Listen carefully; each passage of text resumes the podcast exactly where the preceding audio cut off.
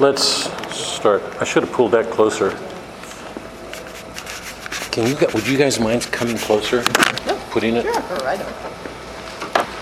Let's, let's start. table first. You let's start with the table first. Um, It's good to see you all again. Um, I hope everybody had a good Fourth.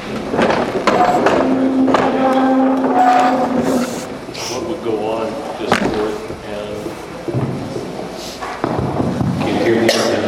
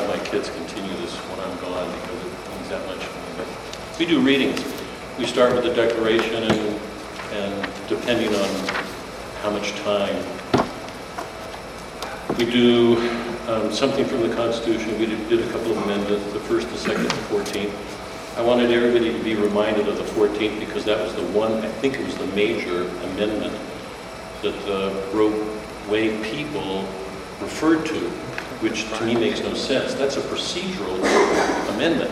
It has to do with the process, that nobody be deprived of something without rights. Um, That doesn't support abortion, but and we did um, the Lincoln's Gettysburg and some passages from Lincoln's second inaugural and some passages from Reagan's inaugurals. And um, on Saturday, when we went to Mass, I don't know what happened here or any of the other churches that you guys go to, but we did a patriotic rosary I didn't know that they were going to do it, but it was wonderful. Just, it, uh, we prayed for every state, but uh, we took doc, or passages from, political passages from men at Washington, Adams. Um, the last one is from Lee during the Civil War. Um, I was grateful for all of them. I was grateful for all of them. They were all prayers. Um, So instead of going through more documents, we read those. Um, We had Thomas's oldest, who can almost not read. You know, I put him in my lap and help him through a couple of the simple things so that the kids are Probably reading his youngest, Hmm? his youngest, So um, his we do that. That sounds important. And I, I've not been, I've not looked to keep up to date what happened. I know there was real violence in Illinois, and I'm sorry, but anyway, I'm glad you're here. I'm glad everybody's safe, and I'm fairly glad that we got through the fourth with as little violence as we did. know. Um, So, anyway, glad you're all here. Let's, let's start. I want to, we've, we've got a good bit to do tonight, because I want to review some things that I, um, I, I'm, I'm assuming were not easy f- for you last week in the logic section of the class. I feel like I went back to the university last week. Um, But we got a lot to do, so I'm going to get going. Any prayers?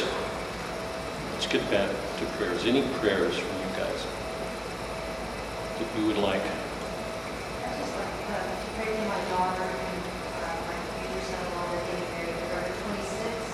So they've already gone through marriage prep. But prayer for the formation of the right family.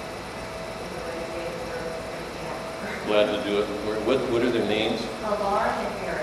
Say the first one. Lauren, Lauren and Eric, Eric. Eric. Eric, Aaron? Eric. Eric. Lauren and Eric. In the name of the Father, Son, Holy Spirit. Um,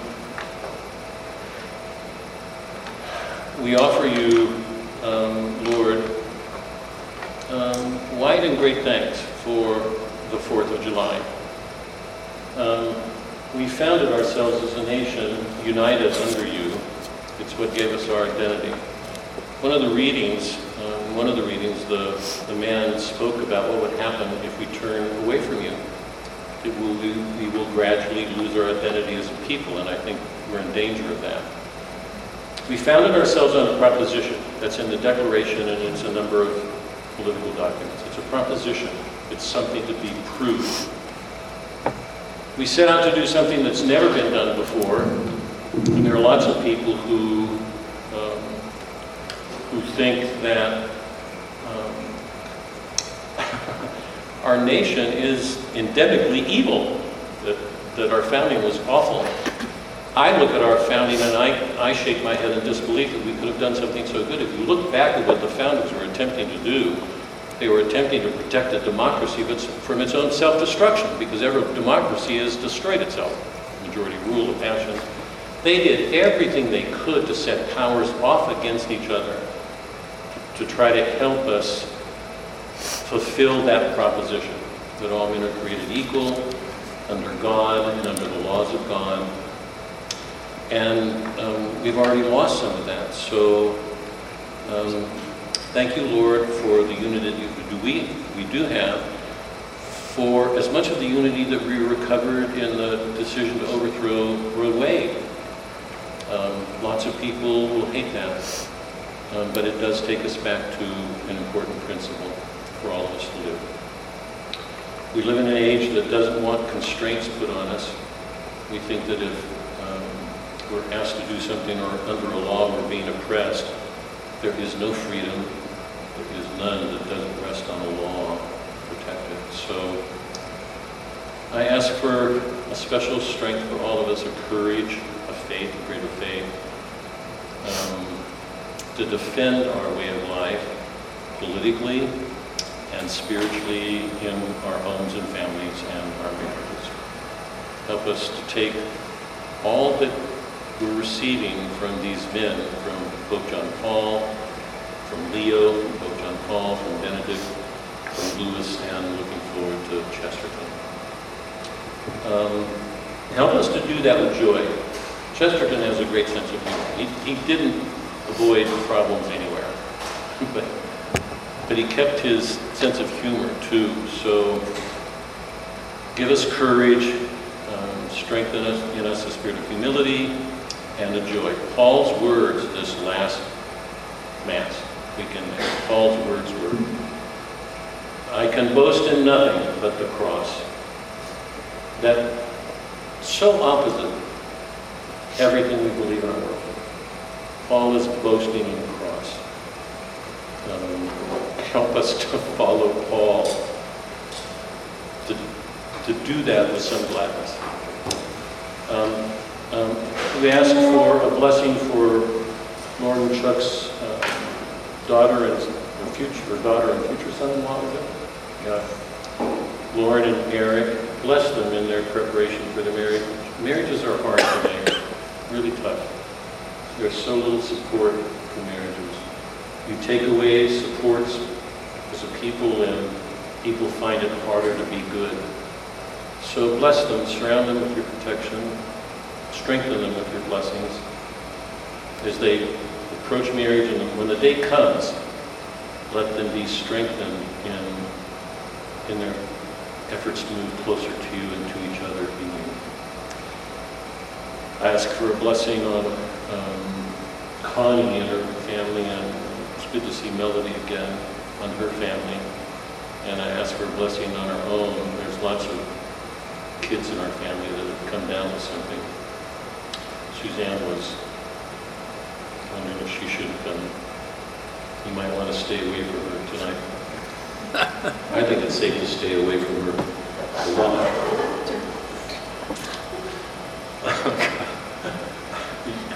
You all know that so much. Um, Keep us healthy. Help all of us protect ourselves from these colds that are going around. Um, How good it is to receive your blessing. Let us all strength, take strength from it, particularly in the face of all the weaknesses we all carry, we all have. We offer these prayers in your name, Christ our Lord. Amen.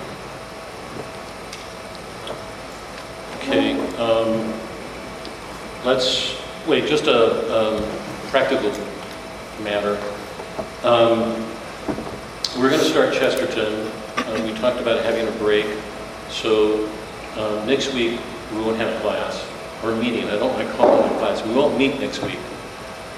Um, I want to talk with Father to see if he can, and he and Ricky and Ellie can make announcements to Elizabeth Ann Seton that we're starting Chesterton. I'm hoping we'll pick some people up.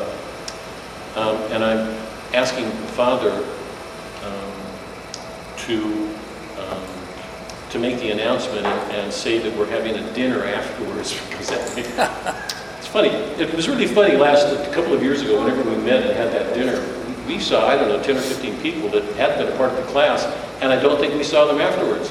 But it I- it was wonderful to have them. It may have been the movie we saw, they may have been turned off by it, I don't know. I thought it was a great movie, but anyway, I'm hoping we can pick up some parishioners. So uh, we won't meet next week, and depending on what Father says, we may not meet for the following, but I'll let you know. If it would help to have more lead time for him, then we'll put it off for two weeks. I'm, Chesterton's Orthodoxy, if I remember, has nine chapters. I can't, I think it's nine. I don't want to take nine weeks. It just, it's, it, I don't want to draw it out. So I'm planning to do Chesterton in about six weeks, somewhere between five and seven weeks. We'll see how it goes. I do not want to short shrift him anymore. He's too, he's too good. So I'm allowing about six weeks. And after Chesterton, immediately after Chesterton, we'll have a dinner because it'll be nice to hear what everybody thinks about Chesterton when we're done. I don't think we'll have a movie. That's Suzanne's better wisdom. I think she's right. So we'll plan to have a dinner the week following Chesterton. And at that point, what I'm going to do is send everybody out a list. I, I don't know how many of you will still want to continue with what we've been doing up till this apologetic time. But I'll send out a reading list and I can give you a tentative list right now. When we resume, for those of you who want to stay with us, we'll do Moby Dick. I know that's probably, you know, a big word for lots of you, and some of you may have already read it. I'm going to tell you, even if you've read it, you've not read it. The only, one of the, the, the main reason I'm choosing that is because I think it's prophetic, and I mean that absolutely seriously. I think Melville, and Hawthorne both, but Melville here, is exorcising Protestant demons. I can't say that str- strong enough. Christianity is in crisis in the 19th century. There's two basic ways of reading it. We're in the middle of it right now with C.S. Lewis. To go back to Melville is to go back and experience that in concrete terms, just as people in New England would have experienced. Because people in New England were growing up believing they were predestined to heaven or hell before they were even born. That's Calvin. Um, both of those writers are writing at that 19th century crisis. But they're taking this, they're not, we're not dealing with abstractions, they're not philosophers and historians, they're going back in a story. So we will enter into it the way we did the Iliad, Dante, Shakespeare.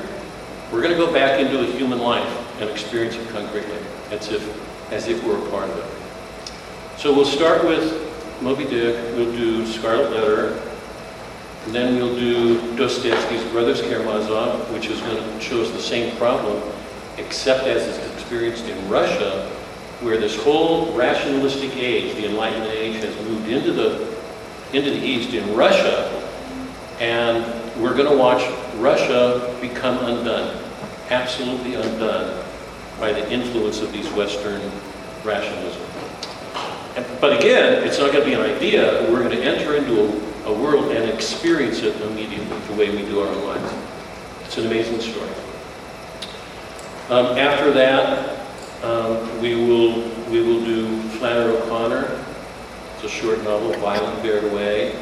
T.S. Eliot, Murder in the Cathedral, which is a story about martyrdom.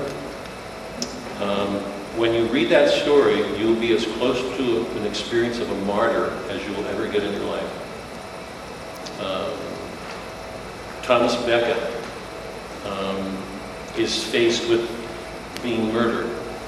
And he goes into that day knowing he will be murdered. And the great question he wrestles with is, he doing it for himself? Is he doing it for God? He will undo him.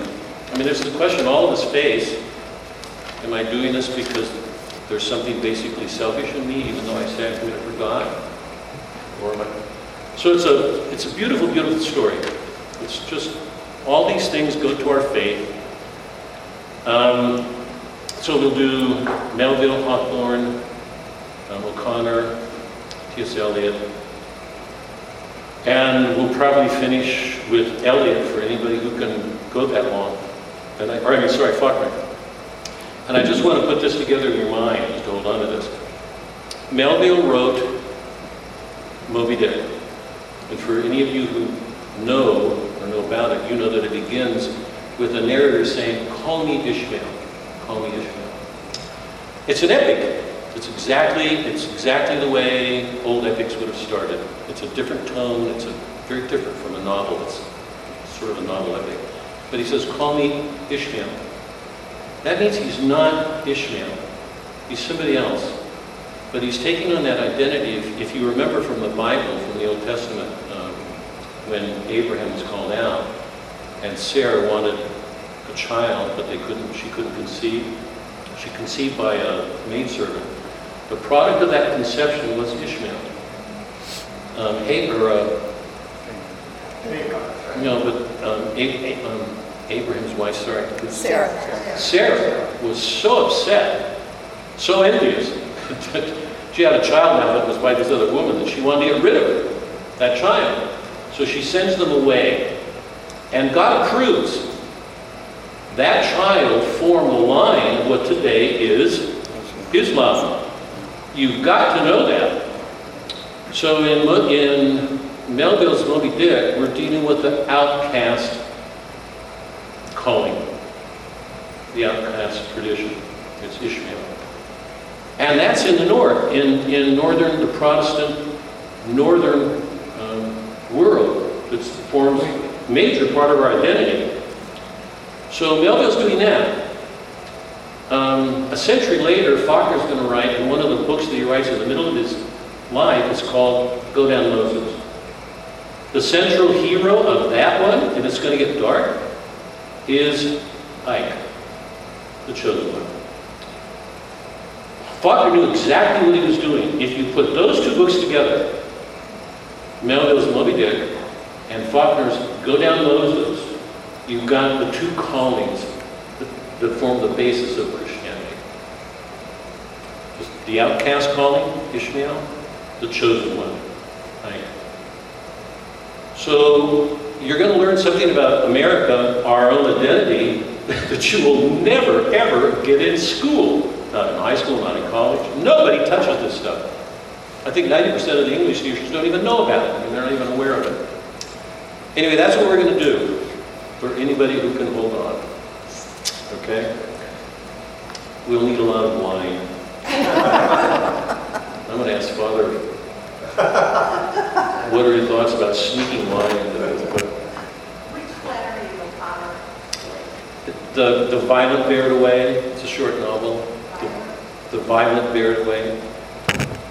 We may read some short stories, or in fact, we'll probably read a couple of short stories, American short stories, by O'Connor and Eudora Welty and Hemingway and Faulkner, just a few short stories to give you a sense of, to enlarge our picture of America and, and go into a little bit more depth. So we can find out who we are. You know, what, what it is we struggle with and what these writers help us to see about ourselves. So anyway, that's the plan, okay? We will take a break next week, we won't meet, and possibly the week after. We'll start with G.K. Chesterton's Orthodoxy. That will finish our apologetics. That was the core. Um, at some point, I want to go to Scripture with you guys. I don't want to do it right away because it's heavy and we've gone through a heavy period. What I'd like to do is go back to the literature and either at the end of that literature or in the middle of it, I want to do Matthew and John and the book of Revelation together. And I think it'll blow you away, what you'll see. I've been reading scripture all my life, and when I taught it, I realized that one of the problems, there's no way to get around it. One of the problems in our churches, we get pieces weekly of readings, but you don't put them together. You don't see a whole. And when you put all of Matthew together, or all of John, I, I think you'll be shocked at what you see. And we've been reading the Bible week, we've been hearing it weekly all our lives, so it's something we really to look forward. to. Anyway, that's my plan, okay? Pray that I'll live the next five years. I maybe pray that I won't. I don't know. Will there, when we get there, will there be specific additions you want us to get? Yeah. So we have page numbers? I'll, I'm going to send you out a list now so you can, yeah, and it, it won't, in most of them, it's not going to matter.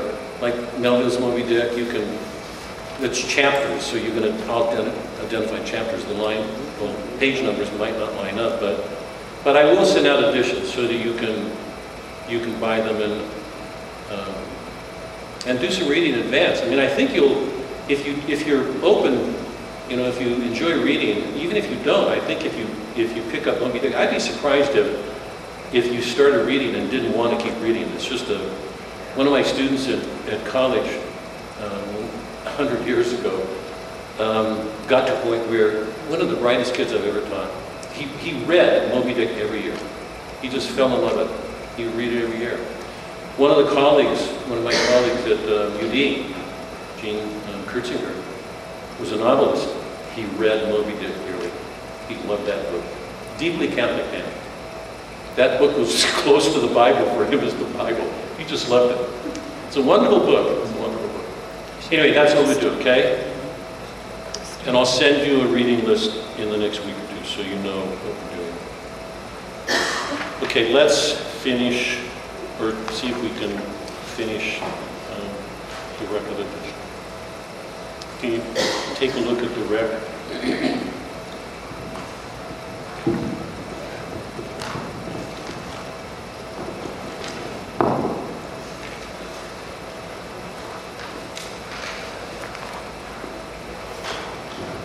I always feel like I'm walking on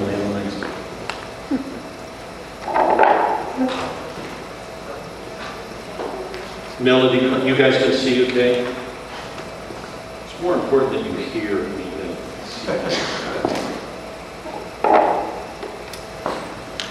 Remember, remember when um, we met last time and, and read the tallest nun, the lioness, as Hopkins describes her, was crying out in the midst of this storm, Christ, Christ. He asked, why? What was she, what was she crying out for? Um,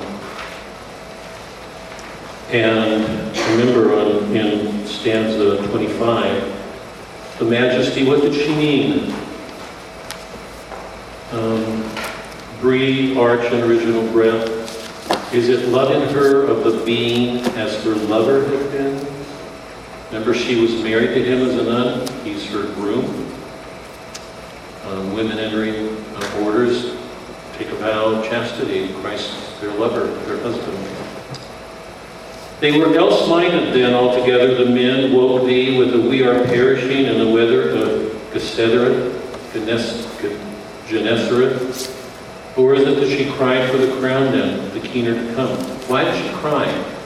The men were else-minded. They did not cry out Christ. That's crucial at this point in the poem. They did not say Christ. They said, we're perishing. They're trying to do everything they can as sailors to save the ship. That's what they do. But remember that line. They were else-minded then altogether, the men. And then he says, why did she do it? 27.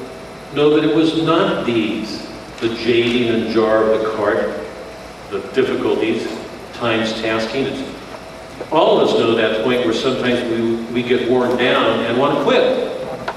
The burdens just get heavy. Um, oh, here. Uh, can you give one to Here, Mary, I've got an extra here. Or here, Ann, can you?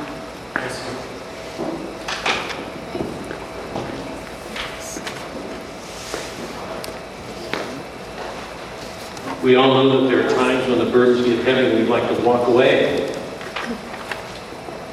Um, it wasn't these, the jading, times tasking, the way time gets heavier. It is fathers that asking for ease of the sodden with its sorrowing heart, the way we slug through day after day, and we want ease. Not danger, electrical horror. Then further it finds the appealing of the passion is tender and prayer apart. Other, I gather, in measure her mind's burden, in winds burly and beat of the dragon's sea, and dragon's sea. Remember the dragon is Satan.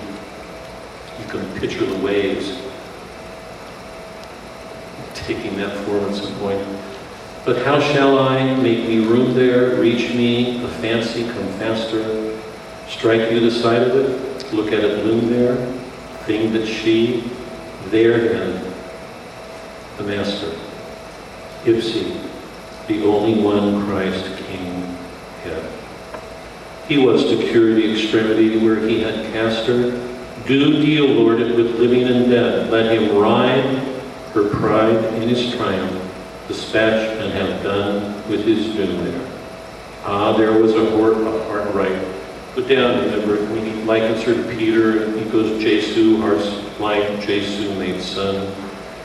Down, well, she has thee for the pain, for the patience, but pity the rest of them.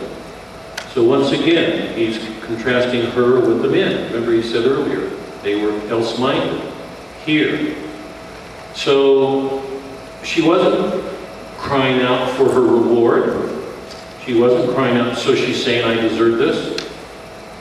Um, she wasn't wanting to escape the burden, to have it lightened. None of those motivated as Hopkins sees her. She wants Christ. And I think it's important here to remember the meaning of that word ipsa, the only one Christ. That's in 28. Ipse. The only, ipsa means the thing itself. So it's not our reward, it's not what we deserve, it's not relief, it's the cross in itself. She wants to be, so the, the comparisons with St. Francis, remember the stigmata. She wants to be with him in himself, purely. It's like Paul saying, the only thing I boast of is the cross. Um, he wants that in all that he does. So that's where we were. Um,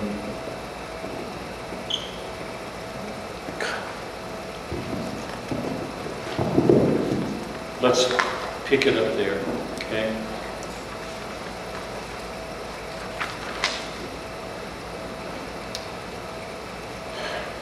Of that takes him back to his study He's identifying with her in the storm so completely that he's one with her in the storm. Um, he becomes one with her and identifies with her in her longing for Christ on the cross. 33. With a mercy that outrides the all of water and art for the listener, for the linger with a love glides lower than death and the dark. The vein for the visiting of the past prayer, pent in prison, the last breath penitent spirits the uttermost mark, our passion plunged giant risen. the Christ of the Father, compassionate, fetched in the storm of his strife. It's like we can see an image of Christ on the cross in what's taking place in the storm. Now burn, newborn to the world, double-natured name, the heaven-flung, heart-fleshed, maiden-furled miracle in Mary aflame. Mid-numbered he in three of the thunder throne, not a doomsday dazzle in his coming, nor dark as he came, kind, but royally reclaiming his own. He came to redeem us, become our king again, um, to unite his people, his kingdom with him. A release shower that flashed to the shire, not a lightning of fire, our pearl. Dame at the door ground and among our shoals remember us in the roads, the heaven haven of the reward, our King back, though upon English souls. Let him Easter in us be a day spring to the dimness of us, be a crimson crescented east. Remember, the Deutschland is going down. He, he, remember, he likened it to Germany losing its identity. Uh, it turned, uh, it turned loose all Catholics, it confiscated the church properties, sent Catholics away. But now he's concerned about England because it's, it's lukewarm. Remember, Hopkins is looking back to a Christian Middle Ages when the whole Middle Ages was Catholic. Sacraments were part of everybody's life. The, the interesting thing about that is because they grew up um, being born into a Catholic faith, they never reflected on it. They just accepted it. In the modern world, we're in a different world.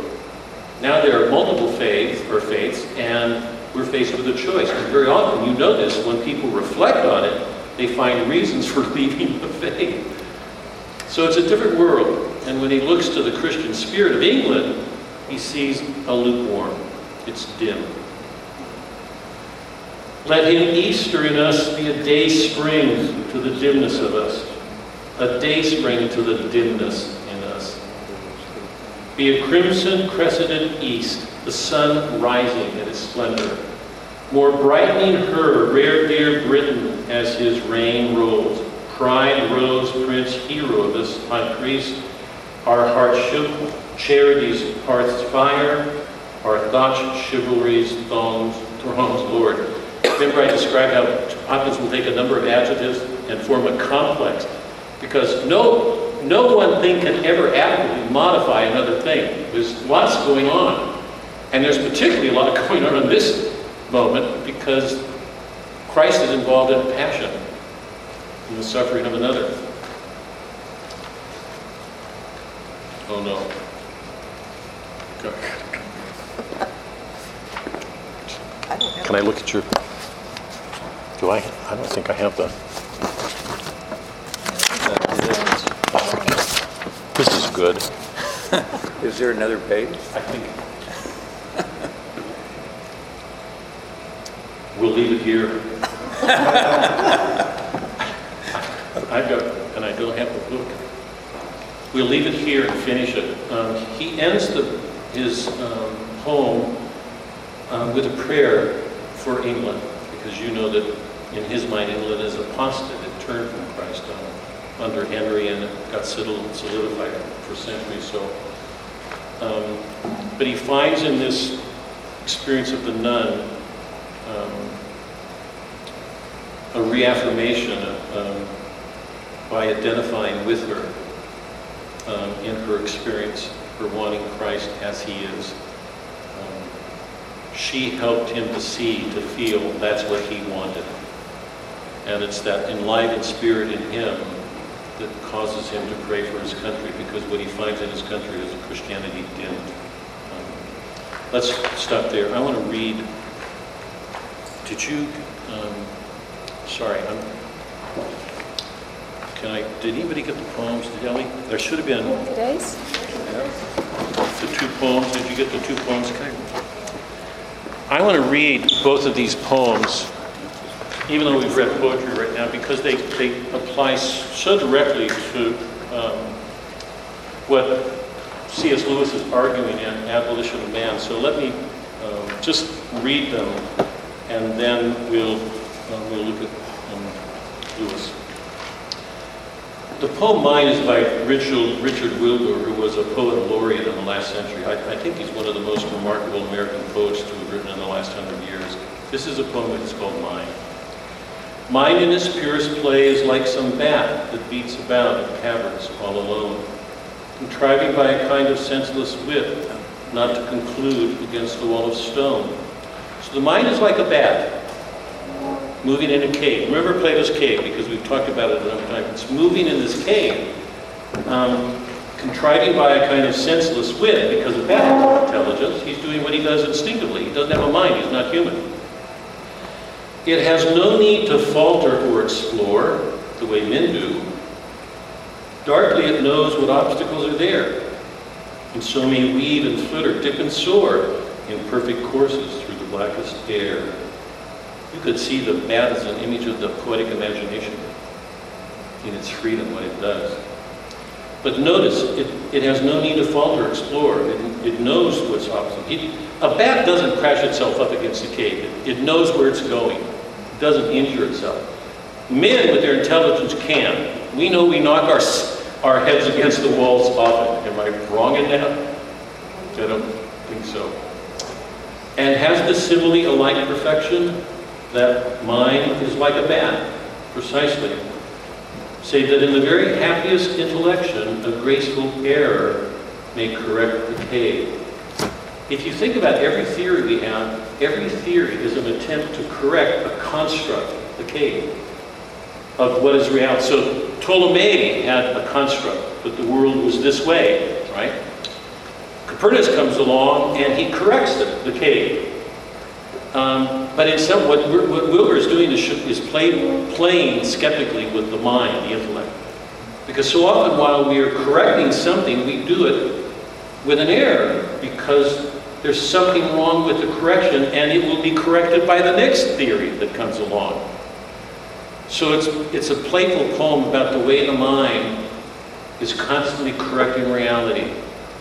Um, and he sets it against the bat um, as an image to remind us of a difference. Kingfishers catch fire. We've read this before. The reason I wanted to um, uh, read it tonight is because um, Lewis is talking about a way of seeing that we've lost. The claim that he's making, I'll underscore in a minute, is there's something wrong with our powers of mind. Leo said it, John Paul said it, Benedict said it. That we're not seeing something in the world that's there to be seen. Benedict calls it the Logos. Um, the pagans call it the Logos. The Christians call it the Logos, but said that Christ was actually the Logos on earth. That the Logos that had always been sort of removed in the Greek world appeared on earth and became present. So in a sense, he reminded us that there is this amazing wonder to things. That God created the world is full of wonders. The poets that we've been reading have been helping us to see that, I hope. That there's this extraordinary wonder, but the modern analytical mind is debunking, demeaning, destroying it. Hopkins is writing this poem and saying, there is nothing in nature that does not reflect Christ. Nothing. Everything in nature speaks, do we see it? The people who says life is meaningless, Hopkins would say they're looking past something right in front of them. The old church would have called it truth, beauty, goodness, all those things are there.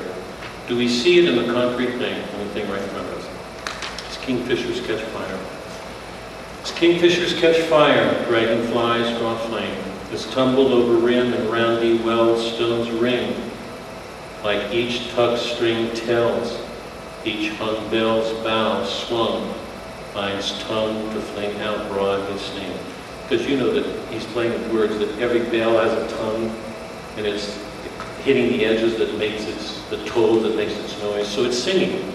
It's got a tongue. It speaks. Each mortal thing does one thing and the same. Every single one of it, every tree, every flower. Remember, the tendency of the modern mind is to object, objectifies everything. Object, Objectify everything, right? Objectify, turn it into an object. St. Thomas would have known that that's a tendency of the mind, but he also knew that everything in creation is a subject in itself. It is itself, whatever it is. So a tree, every tree, is a subject to itself. Even if we don't hear it, it's a subject. It still is a thing. We tend to objectify things and make them objects. That's the brunt of Lewis's abolition, really. Each mortal thing does one thing and the same, deals out that being indoors. Each one dwells. There's being in each thing. And if there is, it goes back to the being of all creation. Remember, God's identified himself. I am that am. He is being itself. So everything in creation shares in his being. Do we see the being in things, or do we just see the surfaces? Deals out that being, endures, each one dwells. Selves, goes itself. Myself it speaks and spells, crying, What I do is me, for that I came. I say more. The just man justices keeps grace, but keeps all his goings graces. Acts in God's eye, when in God's eye he is Christ. Because Christ was the means of creating everything. He's present in everything. And we see the Trinity, we see Christ in creation. For Christ plays in 10,000 places, lovely in limbs and in eyes not his, to the Father through the features of men's faces.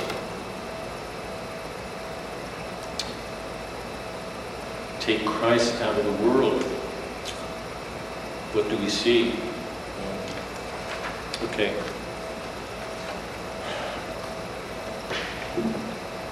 Um, Very quickly, very quickly. Um, See if I can um, do a quick review of what we've done.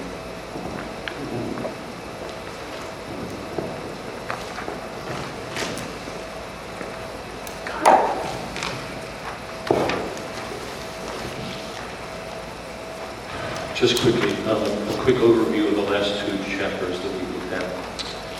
Remember in Men Without Chest where Lewis is making the argument that um, a subjective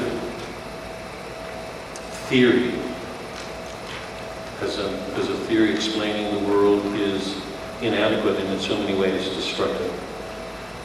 If, if the people who take that position are correct, that, um, remember when the people looked at the waterfall and one said it was sublime and the writers, Gaius and Titius said, what they said when they used the sublime was misleading because um, what they were really doing was saying nothing more than what their feelings were.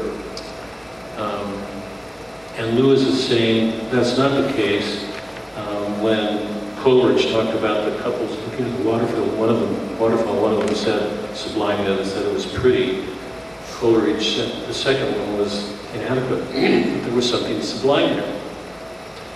And the two educationalists, these modern educationalists, were wrong in saying that when the person was describing the waterfall as sublime, that, and, and they are saying he was saying nothing more than what he felt in his feelings, that, that the sublimity wasn't there. If we take away the, this is the point, if we take away the objective reality of things, we lose our freedom. I'm going to underscore that. We lose our freedom and we take away any means of communicating with each other. I hope that's clear.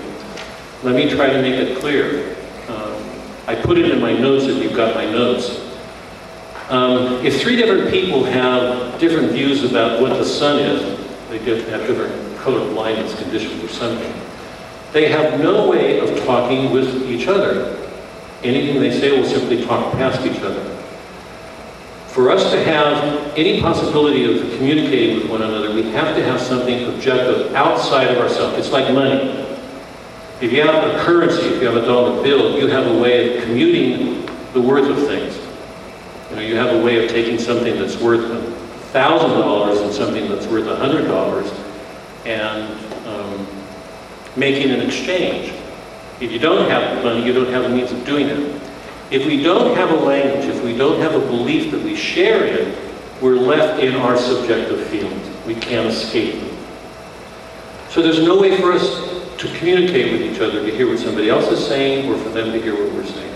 We're left trapped in our own subjective worlds. A creed, a belief in something objectively real is necessary for our freedom, for us to be able to do anything at all. If we're left in our feelings, we're trapped. Now, I want to take a minute with this because um, I, I, I think Lewis is absolutely right, and I think, I think everybody agreed with him when we talk. I know, Lori, I don't know if this is gonna, I know you had a question, I'm not sure that this is gonna, is this on? Yeah, hold on.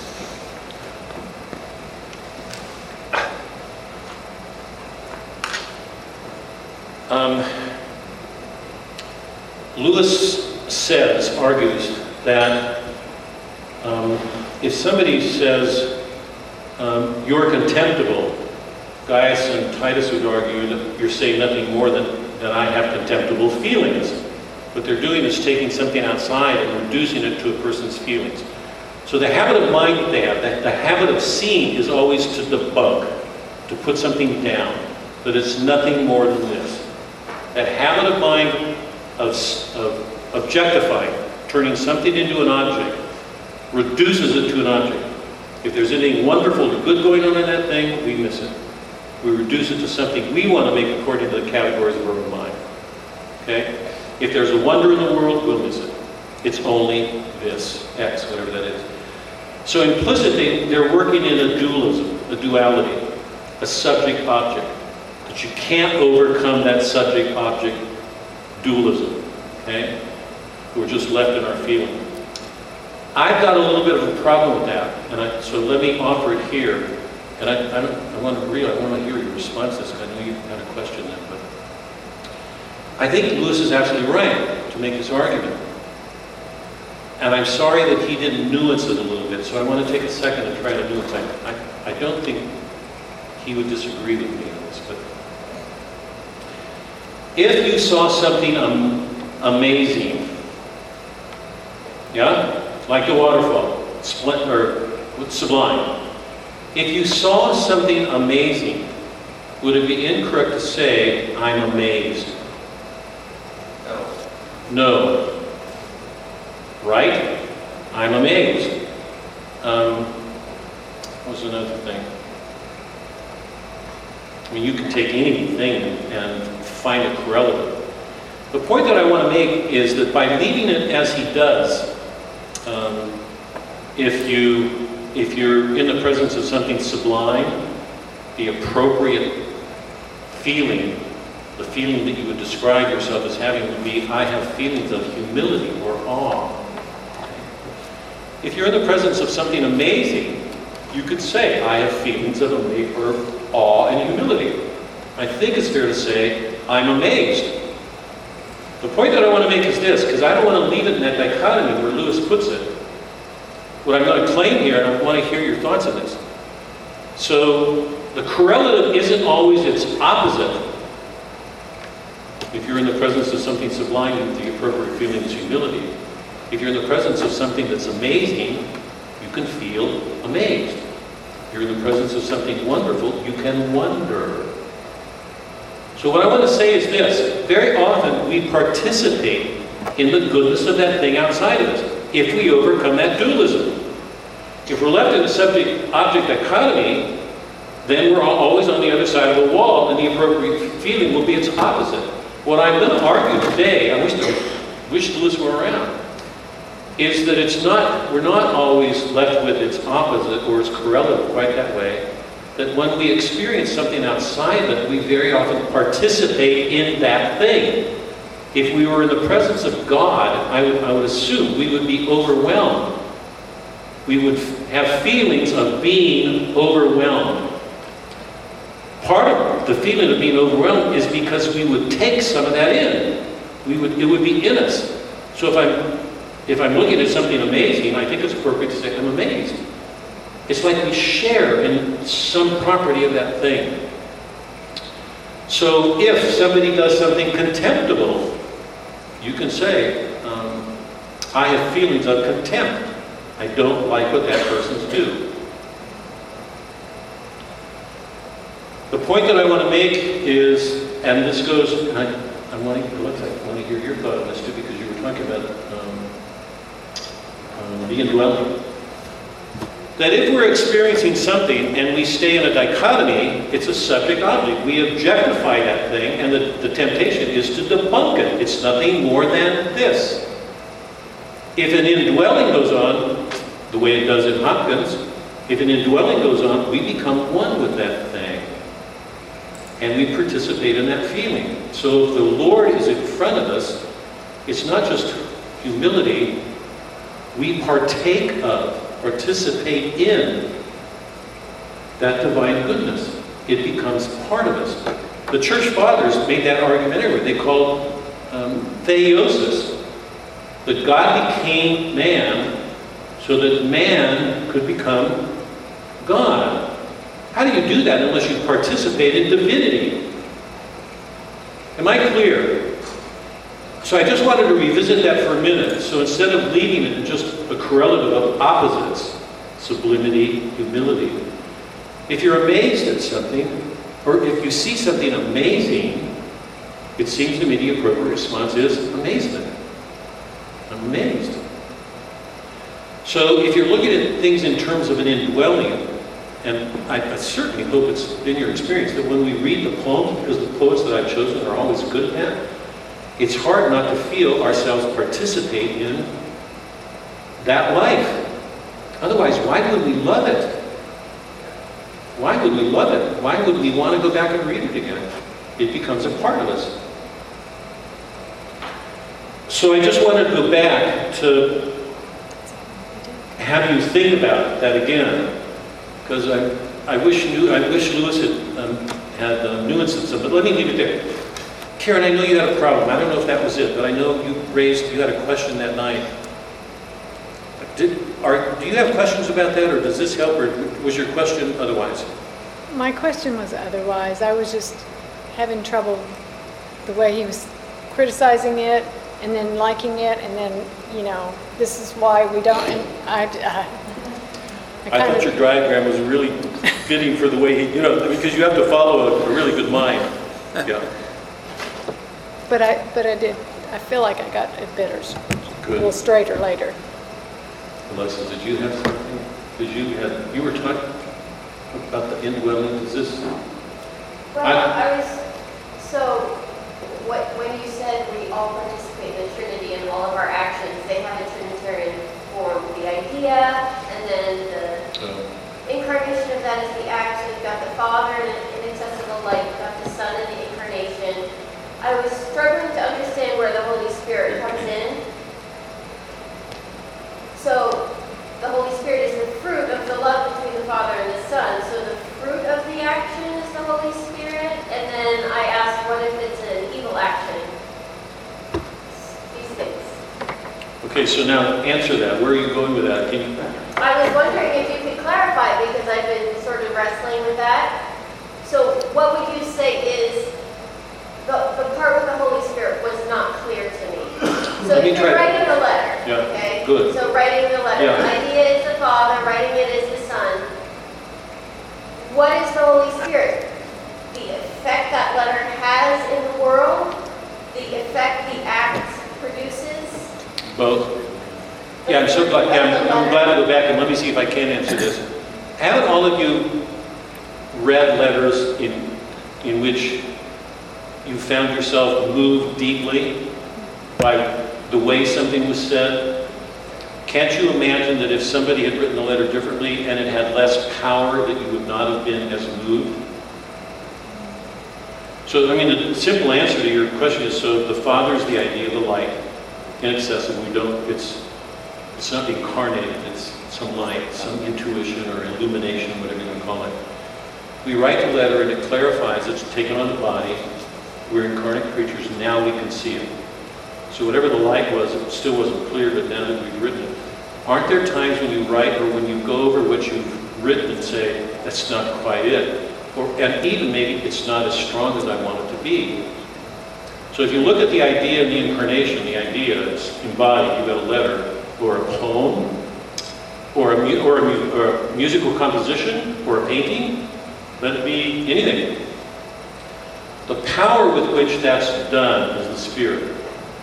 So you can imagine if you were reading a letter um, that some people would write it in a way that wouldn't move you very much. And somebody could take that same idea and write it in a way that would leave you speechless or So humble. one has the Holy Spirit and one does not? Well, no, one's weaker in it. I mean, they're all present, but remember, because you can have scathing trinities, you can go on. You can, so some people are way too abstract. They, they don't fully incarnate what they're doing. They live in a world of, men are given to that, I think. Um, in a world of abstraction, it's not well incarnated, it's not as clear. I can't remember a poem that we've read that isn't well incarnated. I mean, I I don't think I'd bring it. Um, so you can be um, idea oriented and not completely incarnated, it won't be there. But when you do, and you do it in a moving way, the force of that is the spirit at work. And you know that. I mean, um, I can hear myself, you know, presenting something in a blah way. It's hard, it's hard for me to imagine that because you know that I get worked up about a lot of this stuff. But um, that um, somebody could make the same statement and not move you at all. And it's not to say that the Spirit isn't there, but it's not there as strongly. But when you get all three together, I mean, I, I would argue that every single literary work we've read, the Iliad, the Odyssey, you, Dante, you go where, they show the fullness of the Trinity in the way that we're talking about, in ways that other poets don't. That's what makes them so good. Um, and there are lots of poets who write poetry, they're good poets, but do they have this greatness? And remember, Homer and Virgil were in a pre-Christian world, but they were far more rooted in nature than the modern scientific mind, which lives in abstraction. That's where we're going to go in a second. So they, they had a wonderful capacity to incarnate some sense of justice or whatever they were, whatever they're talking about. It's fully incarnated. When you read the Odyssey, you're completely in that story. It's a believable story. Um, and when you get to the Christian Middle Ages, Dante, Boethius, Shakespeare, as we enter the modern world, we become aware something's happening. Um, I, the, the works that we're going to read, if we stay together, Moby Dick, Brothers Karamazov, they're wonderfully, beautifully incarnated. Those stories are complete. When you read them, you will experience a depth of truth and goodness that you won't find in other writers. Um, I, I don't- want to take, I really want to get to um, abolition. Inverted. Take a devil worshiper so that what we've got is something evil. It would have to be the opposite, which means, I would think, all of them are there. The idea is there for, I mean, a satanic, somebody, somebody, I, I'm, what's the word, I'm hypothesizing here. I'm trying to create something that I, I've not had any experience with. I've seen movies, I've seen a couple of movies, I don't want to, that I would never watch again because I've seen two that I can think of in my life in which evil was in control at the end of the movie. If that happens in a movie, that movie for me is a failure. If evil isn't good, no, sorry, if evil isn't answered, that movie is not a good movie. If evil is left in charge, whoever's written that has an incomplete view of the world. It's incoherent because good is always answered. Um, so if you were to invert it, to try to answer your question, I'd say, um, the, the Father, the abstraction would be there. The incarnation would be there. The Spirit, the force of how would they persuade people to join them. But everything, everything about that way of presenting the world would be for evil, destruction, harm. It would just take the whole Christian world and turn it on its head. And in that degree, it might move you, I'm assuming, because I know people are moved to, to satanic stuff. Um, but it will never leave you, if your soul is good, wanting to go back to that. But remember, I mean, this was C.S. Lewis's argument. men without chest. If we don't do what we can to help develop the right sensibilities, a love of goodness, a love of honor, a love of truth, a love of beauty, a love of goodness, if we're not doing that, and a person doesn't know any better, how can they, for what reason would they turn away from evil? I mean, it's one of the problems I think we're seeing on a wide scale today, a widespread scale, because so many people are taught to believe that there's nothing good in the world. And they grow up that way. If they've grown up with that, how can they not shoot somebody or do something violent? Let's go. I want to, because I want to, unless anybody pressing questions, I'll, I want to be careful of time right now, but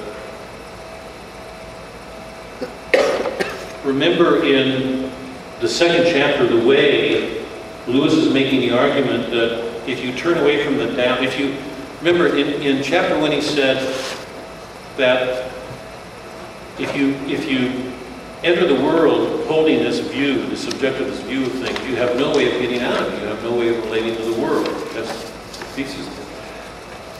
In the way, he makes clear what the way is. If you take all the practical wisdoms that have been hand, handed down to us, they are the way. Um, and if you ask the Gaius and Titius and men like that, modern thinkers, to defend their position, they'll have no way to defend it. What do they turn to? They'll turn to in, usually instinct or something. But his argument is if they turn to that, they're going to be turning back to the Tao, because that's one of the elements of the Tao. Um, and then he gives what I think is one of the turning points of the whole book. He said, um, there are, where's my book?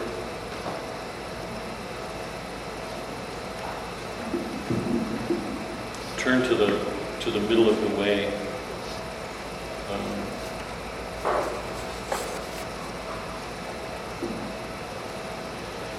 if you press these new rationalist thinkers to defend their position, they can't do it. Um, they'll turn to something in the Tao, which is self-contradictory. Um, um, but they'll have to base their um, their thinking on something.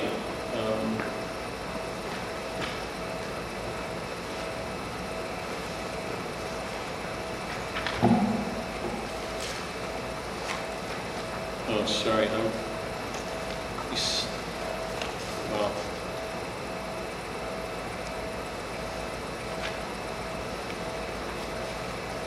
Where does he describe the two,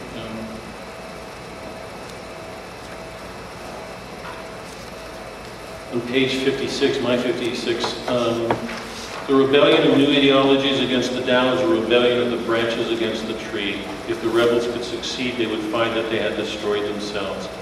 The human mind has no more power of inventing a new value than of imagining a new primary color, or indeed of creating a new sun or new sky.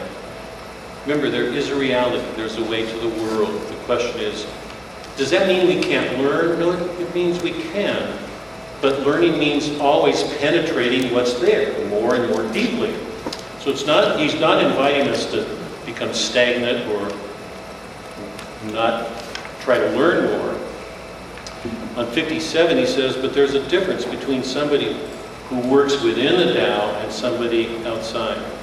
57. Um, the language which suffers has also inspired the changes. That is a different thing. As different as the works of Shakespeare are from basic English. It's the difference between alteration from within and alteration from without, between the organic and the surgical. To continue to learn is to work within the Tao.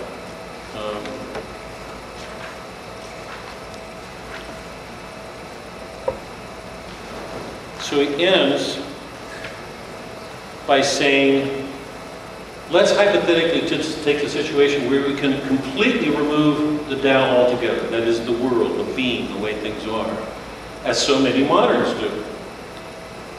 And he's, um, he begins in the third chapter now. Let's go there quickly. He begins by saying man's conquest of nature is an expression often used to describe the prog- progress of applied science. Man has nature whacked, said someone to a friend. No matter, he said, I know I'm one of the casualties. He came down with cancer. Of course, there are casualties on the winning as well as the losing side, but that doesn't alter the fact that it's winning. Now, here's to me the crux of the whole, the whole argument. And let me try to put this in a nutshell to try to condense this whole work. What Lewis is taking on is a change that took place in the 16th century in the way that we look at the world. Okay? I covered that in, in before. The founder of that is Bacon, who said um, that a real task in, in using science should be to master nature, to make it serve us.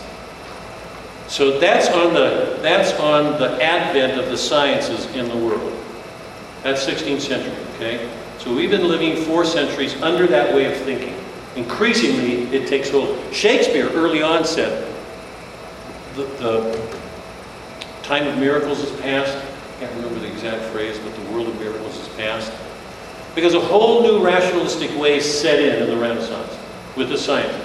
Okay? Now let me just take a second with that. Applied science is what Lewis is concerned about because applied science means taking your knowledge and applying it.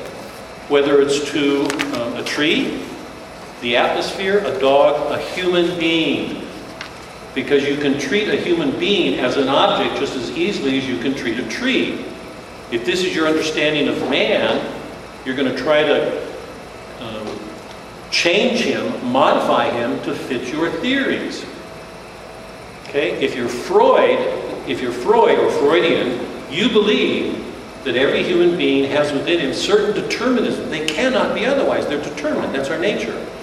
Every man carries within him these, what he called polymorphous perverse or Oedipus complex or Electra complexes that we all have these perversity. He never explained where they come from. They're positive. He says all men have these things. And on the basis of that analysis, he would, he would proceed whatever course he would take in applied sciences to address that issue. Through therapy, through word association, I mean, all those things that Freud developed as techniques. Lewis's concern is applied sciences. Before the 16th century, people looked out on a world that they thought was holy, it was God-centered. We can call it a theocratic vision of the world. The holiness was present. In the modern world, we look out at things and everything's been quantified by science because the tendency of science is to quantify things, to look at things in terms of mathematics because mathematics can give us a greater precision. It also leaves the illusion that we have greater control. Now, if, unless this, so that this doesn't escape me, we were at our oldest son's yesterday for, uh, for the 4th, and he was describing his trip to NASA. He and the family took a trip there, and he was overwhelmed at what he saw because they have a, a setup, a sort of mock setup or a real setup of the, the NASA station with the first moon landing. No computers, none, no computers. All that's gone. And they set it next to a world where you've got computers and and there was something like the description of, of what it took to get into the NASA capsule today can put in into a microchip in a phone. Think about the technological advancements from that, putting a man on the moon, to where they're talking now about putting a station on the moon and taking a couple of years to do that as a step getting us to Mars. We can't even take care of our own planet, we're trying to get to Mars. I just laugh at that. Sorry, but I, I think technology is wonderful, but I, I'm a little bit skeptical like Lewis. The point he's making is um, that science has left us with a certain habit of mind that we tend to quantify things. We tend to see things in terms of probability.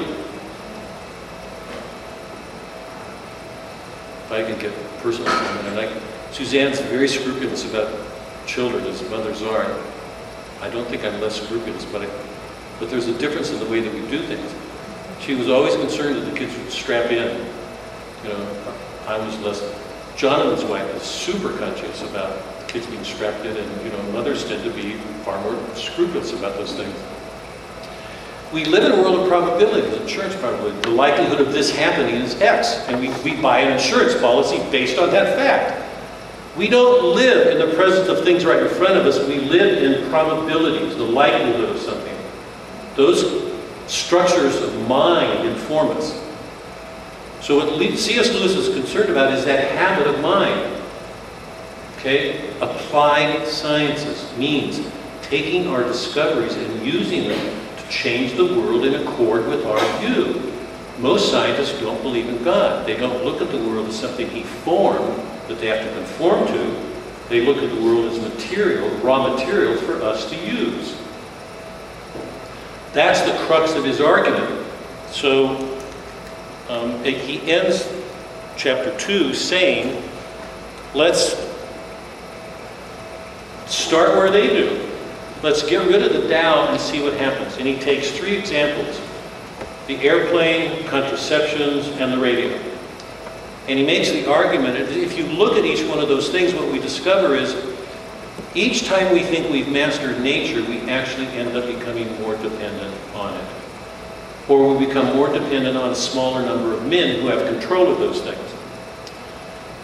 So you take um, contraceptions or take airplanes.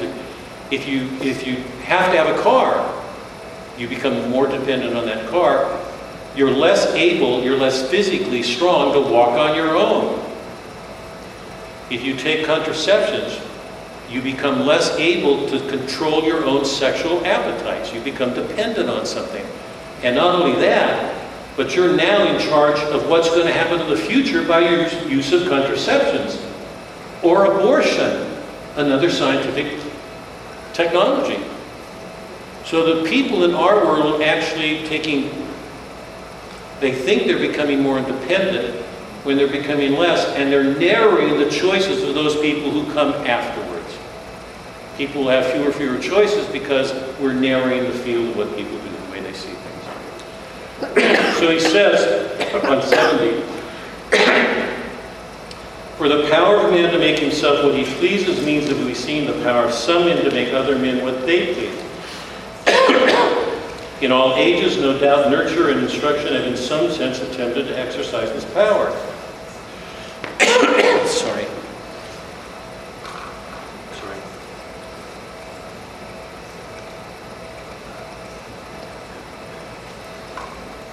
But in the situation to which we must look forward will be novel in two respects. Something happened that made it a change in two major ways. Number one, in the first place, the power will be enormously increased.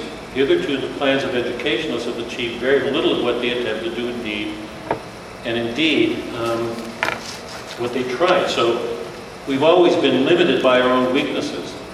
So Plato had that in his mind when he wrote the Republic. Locke says,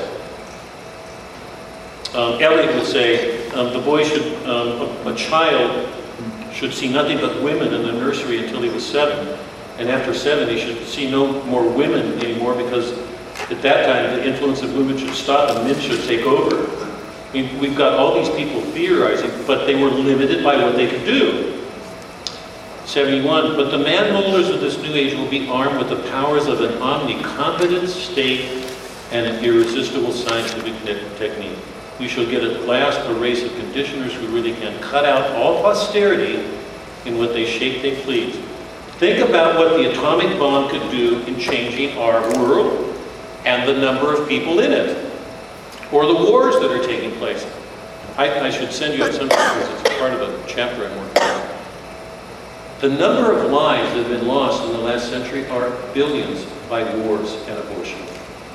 Billions. We've gone through no period in history, no matter how many wars people have, wars have been a fact of life from the beginning.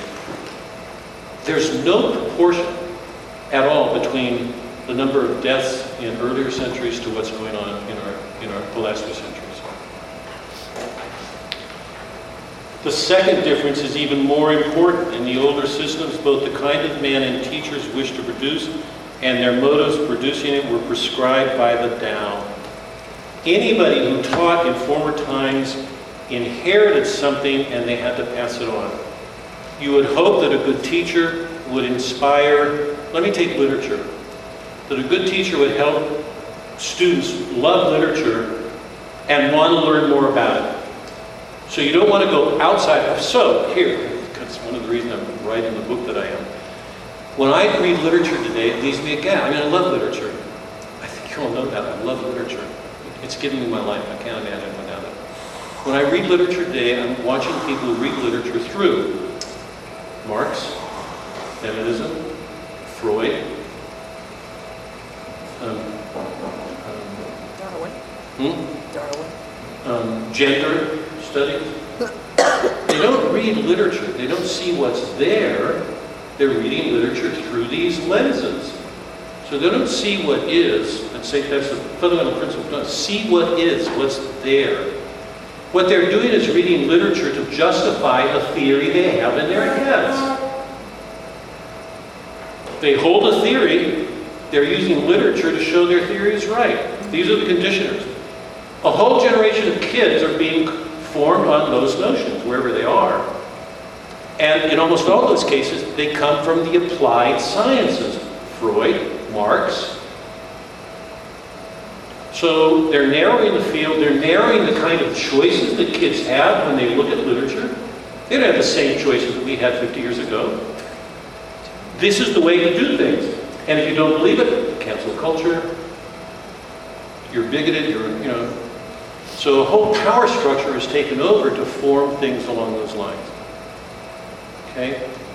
So he said there's two, these two fundamental differences today from what anything has ever existed before.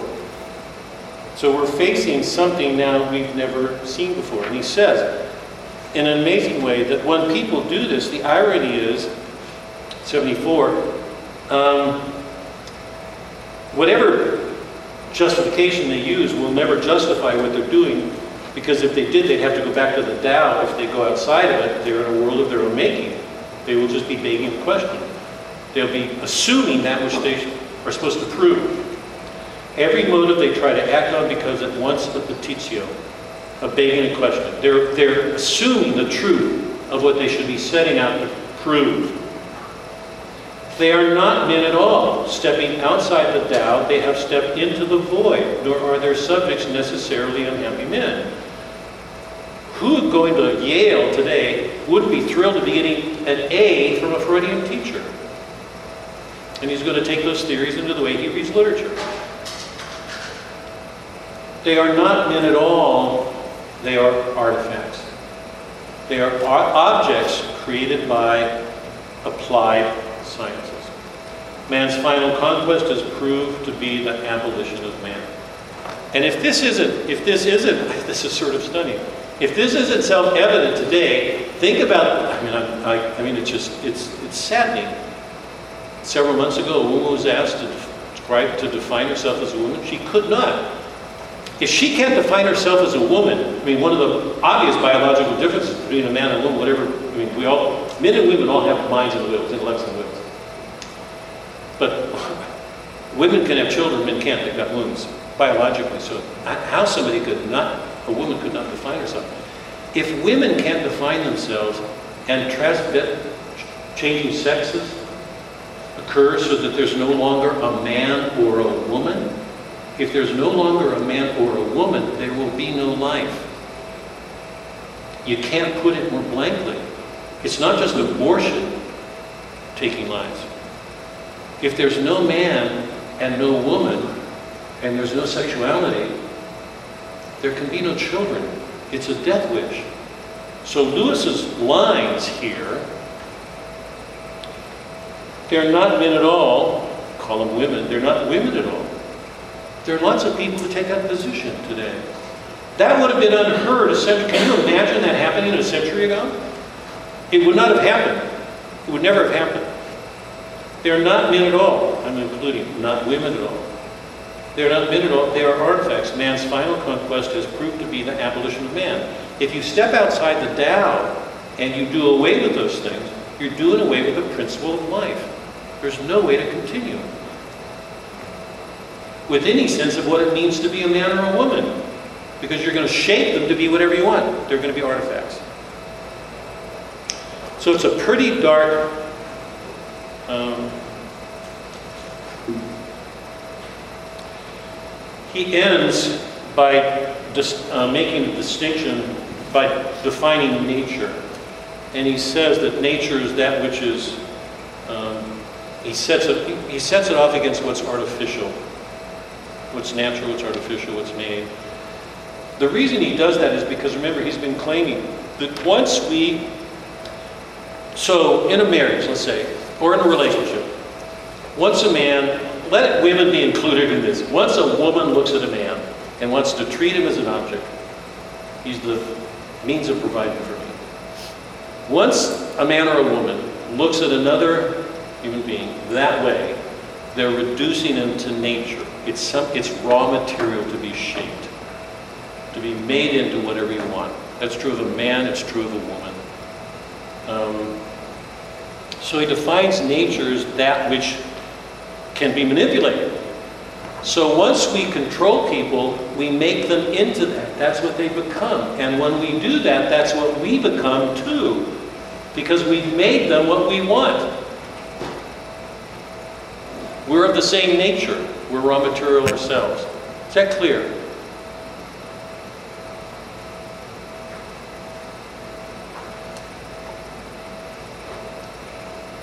So he says on page 78. Now I take it that when we understand a thing analytically and then dominate it and use it for our own convenience, we reduce it to the level of nature, in the sense that we suspend our judgments of value about it, ignore its final cause. Remember, the final cause of something is in God's hand. And final causes are what we're finally intended for. If you remove that, you have no reason for not treating every human being as a thing, an object. Nature in the sense that we suspend our judgments of value about it, ignore the final cause, and treat it in terms of quantity.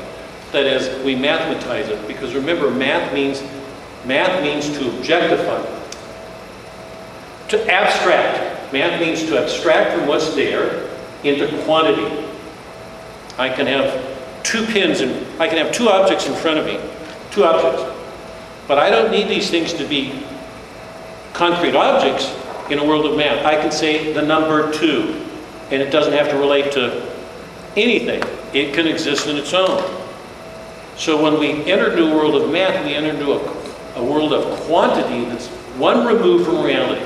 Every poem we've ever read will never do that. Every poem I've read has taken us back to the world.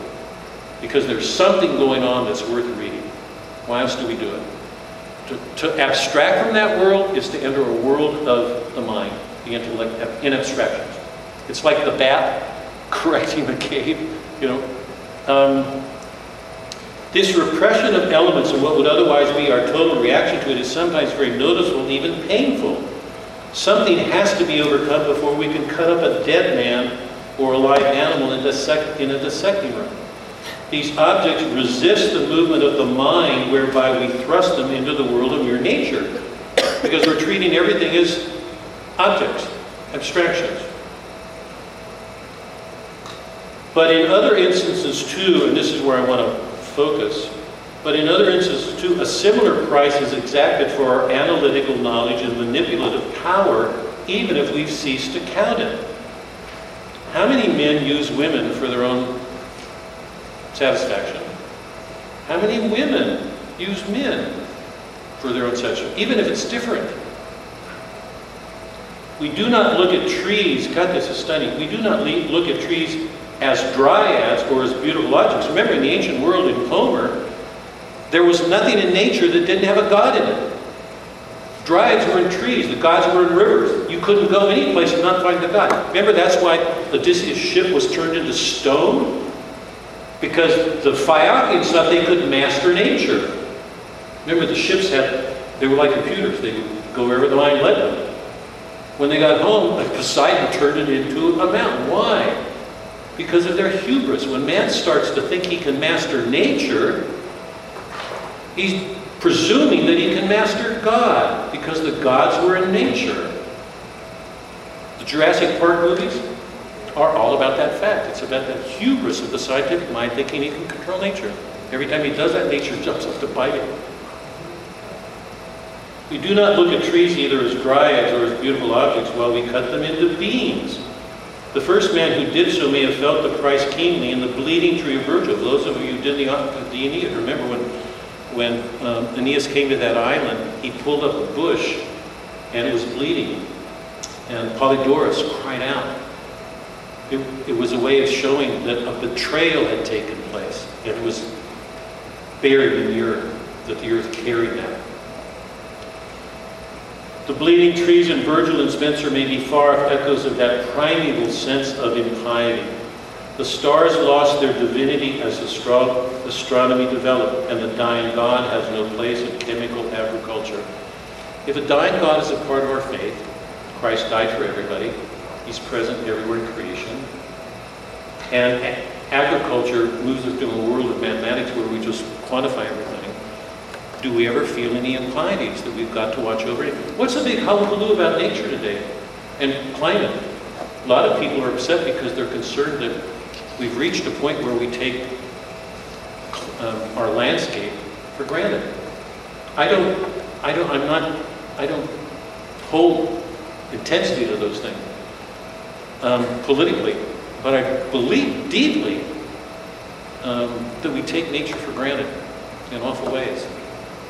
Um, We've talked about this, the women who love gardening, or men who, um, one of my colleagues at, at a school that I taught with in, in New Hampshire, um, bless his soul, he planted um, crocus uh, because he loved to see a blue crocus at the beginning of every spring. He knew when spring was coming when that crocus came out. Um, too many, no doubt, to many, no doubt, this process is simply the gradual discovery that the real world is different from what we expected. And the old opposition to Galileo or to body snatchers is simply obscurantism. We pass that stuff off. We, um, here's where it, it comes to a point, 79. From this point of view, the conquest of nature appears in a new light. We reduce things to mere nature in order that we may conquer them. It's easier to take mastery over something if that's the way we look at it. If we looked at it differently, if we found a thou in things, that piety would make us more careful of whatever we did in life with each other, or with the world around us. We are always conquering nature because nature is the name for what we have to some extent conquered. The price of conquest is to treat the thing as mere nature. Every conquest over nature increases her domain. Here's where I want to go. The stars do not become nature till we can weigh and measure them. The soul does not become nature till we can psychoanalyze. When we start psychoanalyzing her along Freudian lines, we're turning each other into objects of study. If we do that without love, we lose something. As long as this process stops short of the final stage, we may well hold that gain outweighs the loss. Going over 80, it's like the famous Irishman who found that a certain kind of stove reduced his fuel by half. You remember this example. The Irishman thought that um, if he had a certain kind of stove, it would reduce his cost in half, and he thought two of them would, eliminate the cost altogether instead of doubling the cost of the stove. Um, it's the magician's bargain. Give up our soul, get powers in return. But once our souls, that is ourselves, have been given up, the power thus conferred will not belong to us. We shall in fact be the slaves and puppets to that to which we have given our souls. Um, Goethe's Faust and Marlowe's Faust were written on the threshold of modernity. And you know, if you know the Faust legend, Faust gave up, he sold his soul to the devil. And it's interesting because people think that he wanted knowledge. If you read, if you read Faust, Marlowe, or I mean Goethe's and Marlowe's, because Faust is looked at as a sort of prototype of the modern intellectual, he made that devil's bargain for sex. He wanted beautiful women, he wanted sex, he wanted, you know, and so I mean, he loved knowledge, but but it's that devil's bargain. You give up something for what you think you get in return.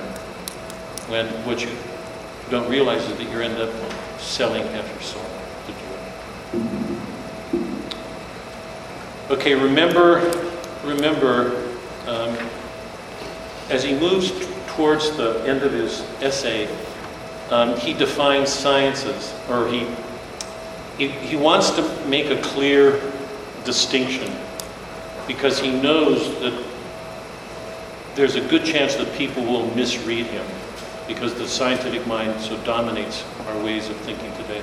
Page 82. Nothing I can say will prevent some people from describing this lecture as an attack on science. He denies the charge, and he goes back to show that modern science, the Middle Ages were not magical. They were not a period of superstition. And that's a modern. The modern age is far more superstitious in this sense. It's far more given to magic because it approaches nature as if nature were something to control. That's what magic is. So there's actually more affinities between magic and modern science for people who approach the sciences that way than the claim they're making about the Middle Ages. The Middle Ages were not given to magic. There's a policeman who wants to. Oh, maybe he's just checking. He heard you were, heard you were talking. He's after me? He wanted to hear your lecture. I don't think so, but. Sorry? Can I ask a question? Sure. Uh, I keep uh, thinking to myself, as you go through all this, this abolition of man, in today's colleges, universities across our country, is it required reading? Sorry, what? It's, In today's world, Right. our country, Right. okay, as a whole, I mean, not so much the small Catholic colleges, but in- overall, is this particular book, of of Abolition Man, is it a required reading? Oh, no. no. Be the opposite. I'm I'm Yeah. wondering, when did it kind of stop? Because everything that you're going through with everything. It's happening, It's so common sense that if kids would learn this Yeah, and be able to, be able to think about it, they'd be Yeah. able to see yeah. I. I mean, the obvious answer to that is that When did it stop? When was it? Well, I mean, we're, we are watching, I mean, right now, we're- I think we're in the throes of something, but I think if you historically look at what's happened, you can see a gradual change over the last, say, 50, 75 years. Lewis was writing at the beginning of it when he was just seeing it. We're, we're at a point where we're seeing the consequences of it play out, so. Because when they talk about. Hold on, but let me answer your question. The answer to that is, is that not a lot of people are going to read this because not a lot of people agree with this point of view. So the colleges don't? It's not required? For the most part, I, I, I'm, I'm, I can't speak generally. I mean, my, my own impression from what I see in college catalogs and what's going on at the college campuses is that this is the last thing that people are going to want to read because it's, it's, it's giving an argument for opposing what most of them are doing. Here, it's why I wanted to go to this moment, this moment, because it's really important. He says, and I mean, he's so aware of what's going on. He says on 82, nothing I can say will prevent some people from describing this lecture as an attack on science. He's saying nothing could be farther from the truth. Lewis is not talking about science when it's well done. He's talking about a tendency in science that's gotten, that can get out of control. In our age, it's farther advanced in that. You're not going to find this in modern university because it's anathema to ninety percent of the fact. Yeah. That, well, you, you must be aware of That's that. why I was wondering, you know, does it go back one generation, two generations? Because of this, this I makes so. sense to me. Was but- never part of I was going to say, how many of us experienced it? You know, in a really good college, I mean, to, go- to, um, to just pick up on what you're saying, Chuck, in a really good college, and Lewis says about literature when he opens the book or in his first chapter, because if they were doing their job, they would put a good work of literature to, a ba- and try to help the students see why, because literary criticism is really, if anybody's done it, you, you know it's a hard thing. It's much easier to do Freud in literature, because you get a theory and say, this is what it all means. Real lit- literature criticism is not easy. If a real, in a, in, a, in a curriculum that was devoted to learning, you'd have a dialogue. You'd have this book set against Bacon, let's say, or some modern. You'd be setting books against each other so a dialogue could go on, so you could look at the principles, the implications of one book and the implications of another. That's not what's going on. And, and to the extent that it's not taking place in the Tao, the, that teachers don't feel responsible to something they've inherited, that teaching has become a form of indoctrination. This is, this is what you have to do, even though the conditioners all hold different beliefs and lots of them contradict each other. But in a real education, you would hope that a dialogue would go on. You'd put this book next to another. It's not. Um, Here, let's finish because I want to leave a, a few minutes for questions. He ties it up because remember, one of his claims coming out of the first chapter is the problem with what Gaius and Titius are doing is that they take reality and make it something less than it is according to the subjectivist theory. That what you're describing is nothing more than a projection of your feelings. So the effect of what they do is debunking. That's a major word for Lewis. You like that word. You like it? He does. He likes that word. Yeah. I read, I read this four loves now. He uses that word Yeah. You're taking something that's there that has a value, a worth in itself, and making it less than it is by the analytical mind. So instead of standing in wonder or you know, the, you debunk it, you make it less. Here um, on page 81, he says, he's hoping that something will happen to help the sciences because if we don't, and this proceeds, the end of it is death, the abolition of man. You take, if man and woman don't have a nature and there's no longer a man and a woman, you can't have, there's no principle of continuity for a civilization. That's gone. If there's a principle for continuity, it'll be sexual intercourse and it'll be no different from copulation. We will be no different from animals. The reasons for propagating, and he talks about that self preservation, he goes through all of it. There will be no reason. Your own sexual pleasures will be the only reason you do anything. So if you take man and woman away, you actually create the conditions for your own destruction. That's his argument. He says he's hoping for what he calls a regenerate science, page 85. Is it then possible to imagine a new natural philosophy continually conscious that the natural object produced by analysis and abstraction is not reality, but only a view? I love this because it goes to the bat poem, Wilbur's bat poem that I read. Um, natural philosophy, continually conscious that the natural object produced by analysis and abstraction is not reality, but only a view, and always correcting the abstraction. Because remember, every theory is an attempt to, expl- to account for something. There's always a mistake implied in it. Always. We don't have perfect knowledge. We're not God, which means another theory will replace it and correct the abstraction. Because that theory is an abstraction, it's not concrete reality. So we're always learning that the cave, we're correcting the cave. I hardly know what I'm asking for. I hear rumors that Goethe's approach to nature deserves fuller consideration, that either Dr. Steiner may have been something that Orthodox researchers have missed. The regenerate science which I have in mind would not do even to minerals and vegetables what modern science threatens to do to man himself. That is, we would have some sense of the hierarchy of values, the worth of things in nature, instead of all things just being raw material. That the worth of a human being is greater than the worth of an animal, a dog, and the worth of a dog is, and a horse is greater than a plant. There's a hierarchy to being.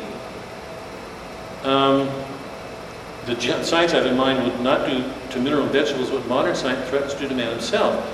When it explained, it would not explain away. It would not debunk. It would not demean, go through something. When it spoke of the parts, it would remember the whole. If you've been listening since we started, I've said, we cannot understand a work of art without seeing it, whatever part we're looking at in terms of the whole. If you've not read it before, you're going to struggle. Because every part contains that whole in itself. There's more meaning in a part. You all know this because we've done it. Will you know it if you've not read it? No. But you'll know, I mean, when you finish, um, like Dante or Boethius, I mean, take a Endymion and whatever, take a Shakespeare play we've read. You know that when you go back over a whole and you go back and look at some certain passage, a certain passage will jump out with meaning because it means more in light of that whole. So he's saying, when it spoke of the parts, it would remember the whole. While studying the it, it would not lose what Martin Buber calls the thou. That we would bring to our the way of speaking to each other a thou, a reverence that a human being deserves. Our wives, our husbands, our children, all of us are images of God. If you live in a Christian world and you take that seriously, even if you hated somebody, you'd still make an effort to approach that person the way Christ asked, say. Um, the analogy between the Tao of man and the instincts of an animal species would mean for it new light cast on the unknown thing. Its followers would not be free with words only and merely. It's only this, it's merely this. In a word, it would conquer nature without being at the same time conquered by her and uh, by knowledge at a lower cost than that of human life. Think about how cheap human life has become in America. I mean, abortions has been an awful thing. Um, wars destroy people. They're going on all over the, the world. Um, we know people. I mean, Suzanne's grandmother um, had that electroshock treatment.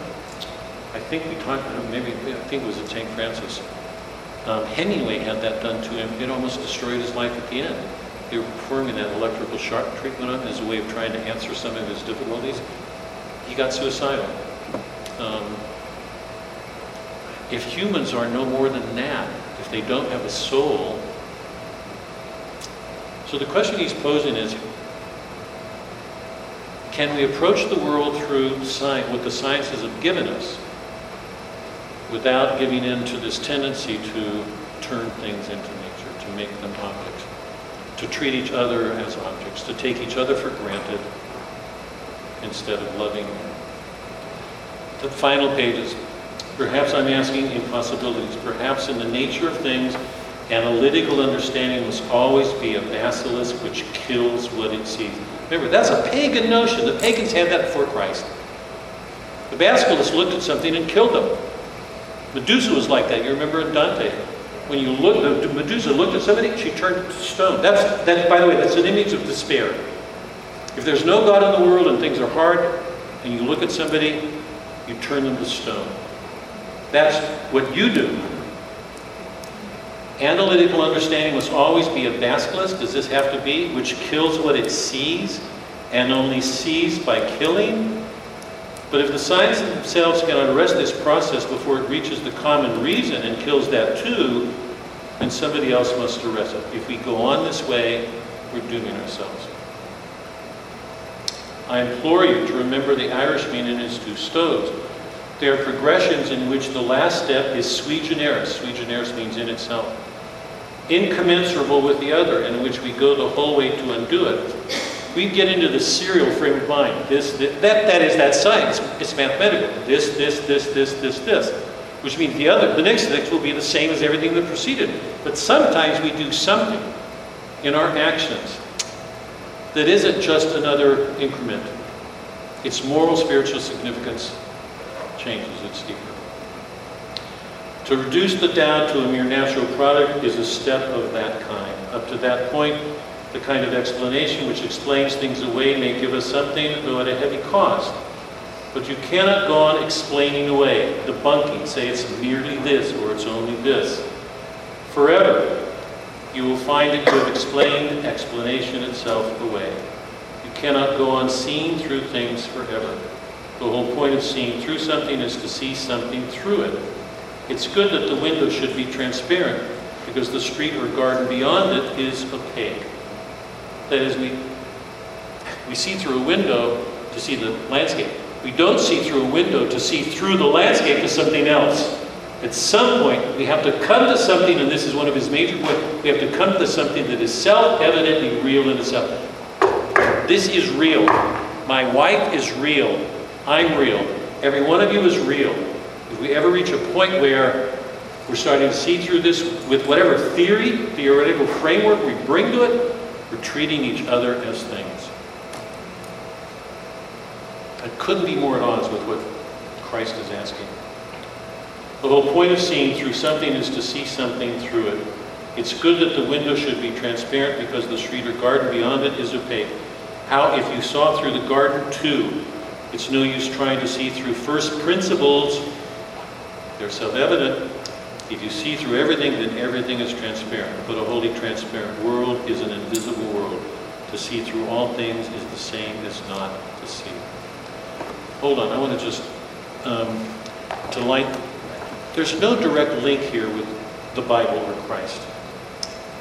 Lewis is doing everything he can, I think, to approach a non-Christian audience, to, to appeal to reason. You know that that's been the sort of focus for the last several months with John Paul, Fides et Ratio, um, Regensburg, the, the Logos reason. Uh, But I want to say this, just how to do this. If we take Christ seriously, I'm trying to link reason right now, what he's arguing with our faith, just for a moment if I can, stepping outside of the book for a second. If we take Christ seriously, it means each human being is created in his image. Christ is in each one of us. That means there's an occasion for all of us to try to love another person, and we've gone over this before. Love is not love um, unless you have no reason for loving anymore. Faith is not faith unless you have no reason for faith. Hope is not hope unless you have no reason for hope anymore. Because every one of those is transcendent. They're transcendent gifts of God. They're not natural virtues. Reason and the whole world of natural virtues are of this world. The supernatural virtues, faith, hope, and love, transcendent. Love means loving when you have no reason to love somebody. Otherwise, explain Christ. He came here because we're all so good and deserved it. Love is not love unless we have no reason for loving anymore, and then we're asked to love. Faith is faith until we have no reason for having faith. Hope is the same. Hope is a re- remember Eliot's Ash Wednesday. Because I will not hope to turning it, because I do not hope. We talked about that um, in a modern world. If we take Christ seriously, and each of us is made in the image of God, it's also important to remember repeatedly he casts people into hell. Go into the um, jail until you pay the last farthing, go into the fire, eternal fire, um, get behind me, Satan. Christ makes real that hell is real. So we're ultimately connecting what Lewis is saying to reality. We have to take each person seriously, and we take Christ seriously because he said each of us is made in the image. We have to take him completely serious. There are things that we can do that will lead to damnation. There are things that we can do that will lead to glory. If we're asked not to see through things, to see things as they are, are we seeing those? Are we seeing final things here? Whatever it is we're looking at. Because the danger is we can debunk, we can treat things as surfaces and say, it's only that, it's just merely that. When every great writer has shown us that there's always more going on in that surface than we see. There are graces, there are beauties, there's also evils. I wanted to, let, um, to end on that cheery note. I didn't want to just leave it at reason because he's, he's addressing, and I mean, the whole appeal is reason, and it's, it's good to be strengthened. But remember, if we're talking about reality, as Lewis, he's a, he's a Christian. We're talking about reality, he's looking at reality as something created by God, that is full of wonder. But there are also all these possibilities of the opposite. That evil's there, that, um, that um, a moment can lead us to a grace, a moment can lead us to do things that are very dangerous to ourselves. Let me stop. Um, any questions or comments on? Mary, go ahead. Yeah. Isn't that the regular Richmond? Richmond?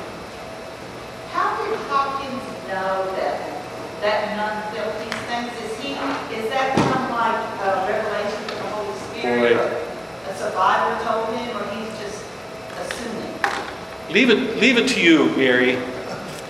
I, honestly, I can't answer that. I mean, it's, it's such a profound question and a really good question. I, I think we're, I mean, you've just sort of put your finger on a, what is a really, really difficult question that I'm going to take a stab at it, but take it as a stab. You know, it, you're, you're touching on a mystery that um, the best that I can say in response to your question is that he explores that so deeply, he takes it so seriously, that in that moment of, of that when he so identifies with it, that he can feel that, that it takes him to that revelation. And by the way, how do we know? If we don't, wait, so a modern skeptic would debunk it. Who are you to ask that question? Are you kidding? That's all there is. It's, it's merely this. We don't know. I mean, I, I, what I'm trying to do right now is show you the danger. We can dismiss it and blow it off like it's nothing. We don't know. I mean, you're, you're really touching on a mystery. And it's that mystery in which somebody, as he presents it in the poem, so fully enters into the suffering of another person, like, like St. Francis, when he had the stigmata, that in that moment he's so fully identified with Christ that he gets the stigmata. Offer that to a modern scientist. What would he say? Or a modern skeptic? You're entering into a real mystery. You know, it's such a good question, Mary. I can't, it's just such a tough question. I I believe, for everything you just said. You speak up. Speak up. I believe for everything you just said, what you just asked, I'm connecting the dots. Because, because compassion is something you can learn, empathy is something even deeper, and you say you can't learn it. So a modern scientist today, what we're being told in modern ways, doesn't have. They don't, they, they, Yeah. they- they're, they're empty. They're Yeah. so detached. There is no empathy in them at all to even come close to. It's a danger. Um, what's, who did the Frankenstein? Shelley? You know, the Frankenstein, there's a, a danger that you can try to create a human being, and I mean, scientists can um, urge us to, to do certain things when they don't have an ethical sense of what the consequences are going to be. Um, Mary, I wanted to go back. You know, um, I think one of the important things to see about Hopkins, as a literary critic, I have to analyze that poem for what's there. Your question is taking as something that, to me, is really hard. But I think I can say this in some honest, honesty about Hopkins and all the poets we've been reading. I don't know of a good poet who, who does what we've been experiencing them to do. Homer, Virgil, Dante, whoever, you know, who doesn't have to risk the courage to go to really difficult things. Dante had to go to damnation and hell and show us hell. He also risked grace when he took us into heaven. Hopkins is, is showing, I believe, a real courage in going there. Flaubert once said, how do you put it? I wish I had to go. Flaubert once said, the soldier, something like the soldier, the doctor, and the priest. The poet, the poet, the soldier, and the priest face danger every day. I believe that. Really good poets have to have courage to explore what they're doing. If you look at Shakespeare and, and look at the evil he shows or the goodness, how do you do that if you don't risk going into the psyche of another person? I, I just think that's a. I would, you know, you've heard me say this in our marriages. Do we risk entering another person or allowing that other person to take on his or her sins? Because, it, so in that sense, marriage is an adventure. It's a romance. I mean, a real romance. It's an adventure. To learn to grow into another, to take on that person's sins. Christ did that. Are we going to say that Christ didn't know the depths of our sins and he took them on? If anybody knew them, he had to. So I'd say it's just a hard question, but I, re- I, I believe this with conviction. I don't know that it would ever get into a paper if I were doing a you know, paper on the wreck, but I'd say Hopkins couldn't have done that without a great risk. He, so when he's in the study going, oh, you're sensitive, are you? You know, and he's scolding himself, he's scolding himself because he knows there's a danger for him that he can f- have that feeling for the wrong reasons. To get to the thing itself, to get to the thing itself, risk costs nothing less than giving up your own life to get there. That's the cross. Would you agree or no? One of the things I see in writing this is you're giving of yourself. Yeah, You know, your, Yes. yourself is coming out, and people can say, well, why do you feel like that, or why do you, you're really revealing yourself. yeah, And that can be Yeah. up the whole other. Yeah. And for Hopkins in that moment, or at least as we know it, he believes, we don't know, that for the sister, when she said Christ, Christ, that what she wanted was Ipse, Christ himself. And I think, you know, that, that one, one of the differences between her and the sailors, you know, they said, we're drowning. She said, Christ, Christ. That when you call out in that moment, when you're going to lose your life, you want to be with him. And I, so the Ipse, I think, was for her and also for him. That in that moment, like Francis in the Stigmata, he wanted to be with Ipse, with Christ himself. We've only got a couple of minutes because I'm, come on, Chuck, go ahead, sorry. Yeah, just briefly, it's not central here, but uh, Lewis is kind of hard on scientists and sort of too. And I think it's a mistake because we uh, we misdiagnose a lot of problems. So uh, uh, most scientists are, are more aware of the limitations of science than people at large. You know, and some physicists just, marvel at their equations have to do Yep, values. Some of the biologists are stunned how much we don't know. still. Yep. The real problem is um, us, the masses, who just have very superficial understanding Yep. of science, and so we put way too much faith. yeah. Chuck, just, just, I couldn't agree more. Well, let me qualify. I really agree with you strongly. Because I read some books that are going to that by scientists. But here, let me, let me just try to qualify it.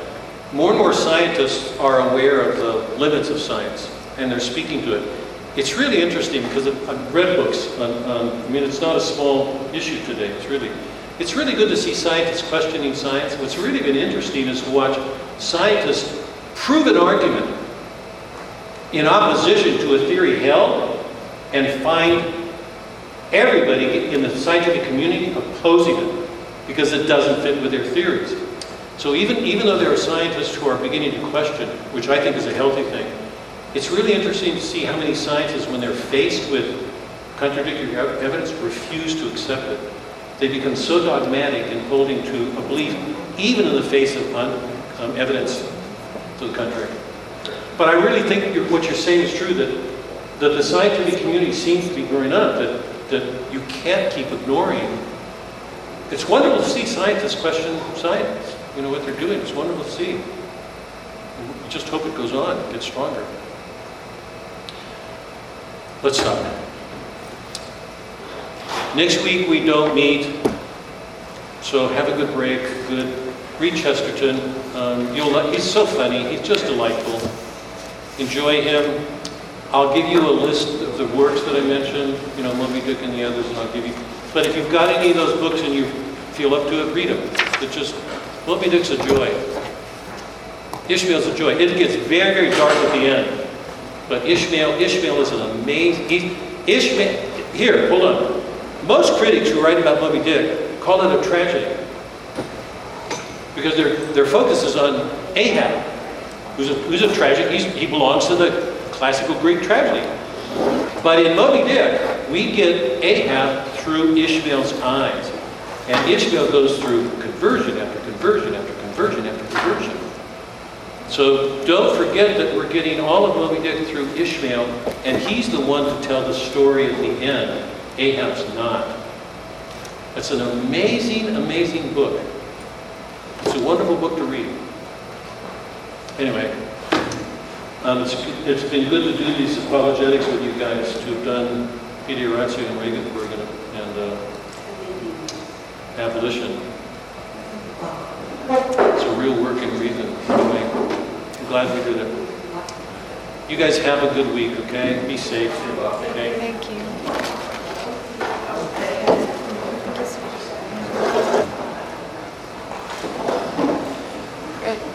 Richard Wilbur was my daughter's junior.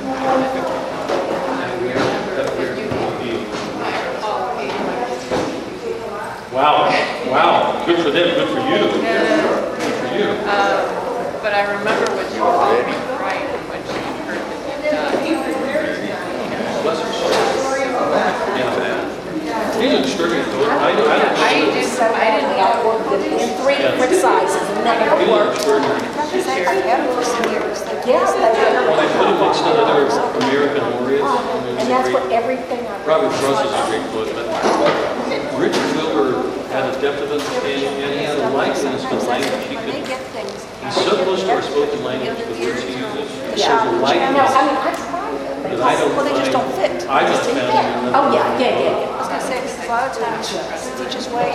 Another, another Wait, let thing me I turn wanted this to share with you Whoa, real Wait, hold quick. on. Let Oh, me just get this, Oh, your, uh, because I don't, your video. you may swear at me and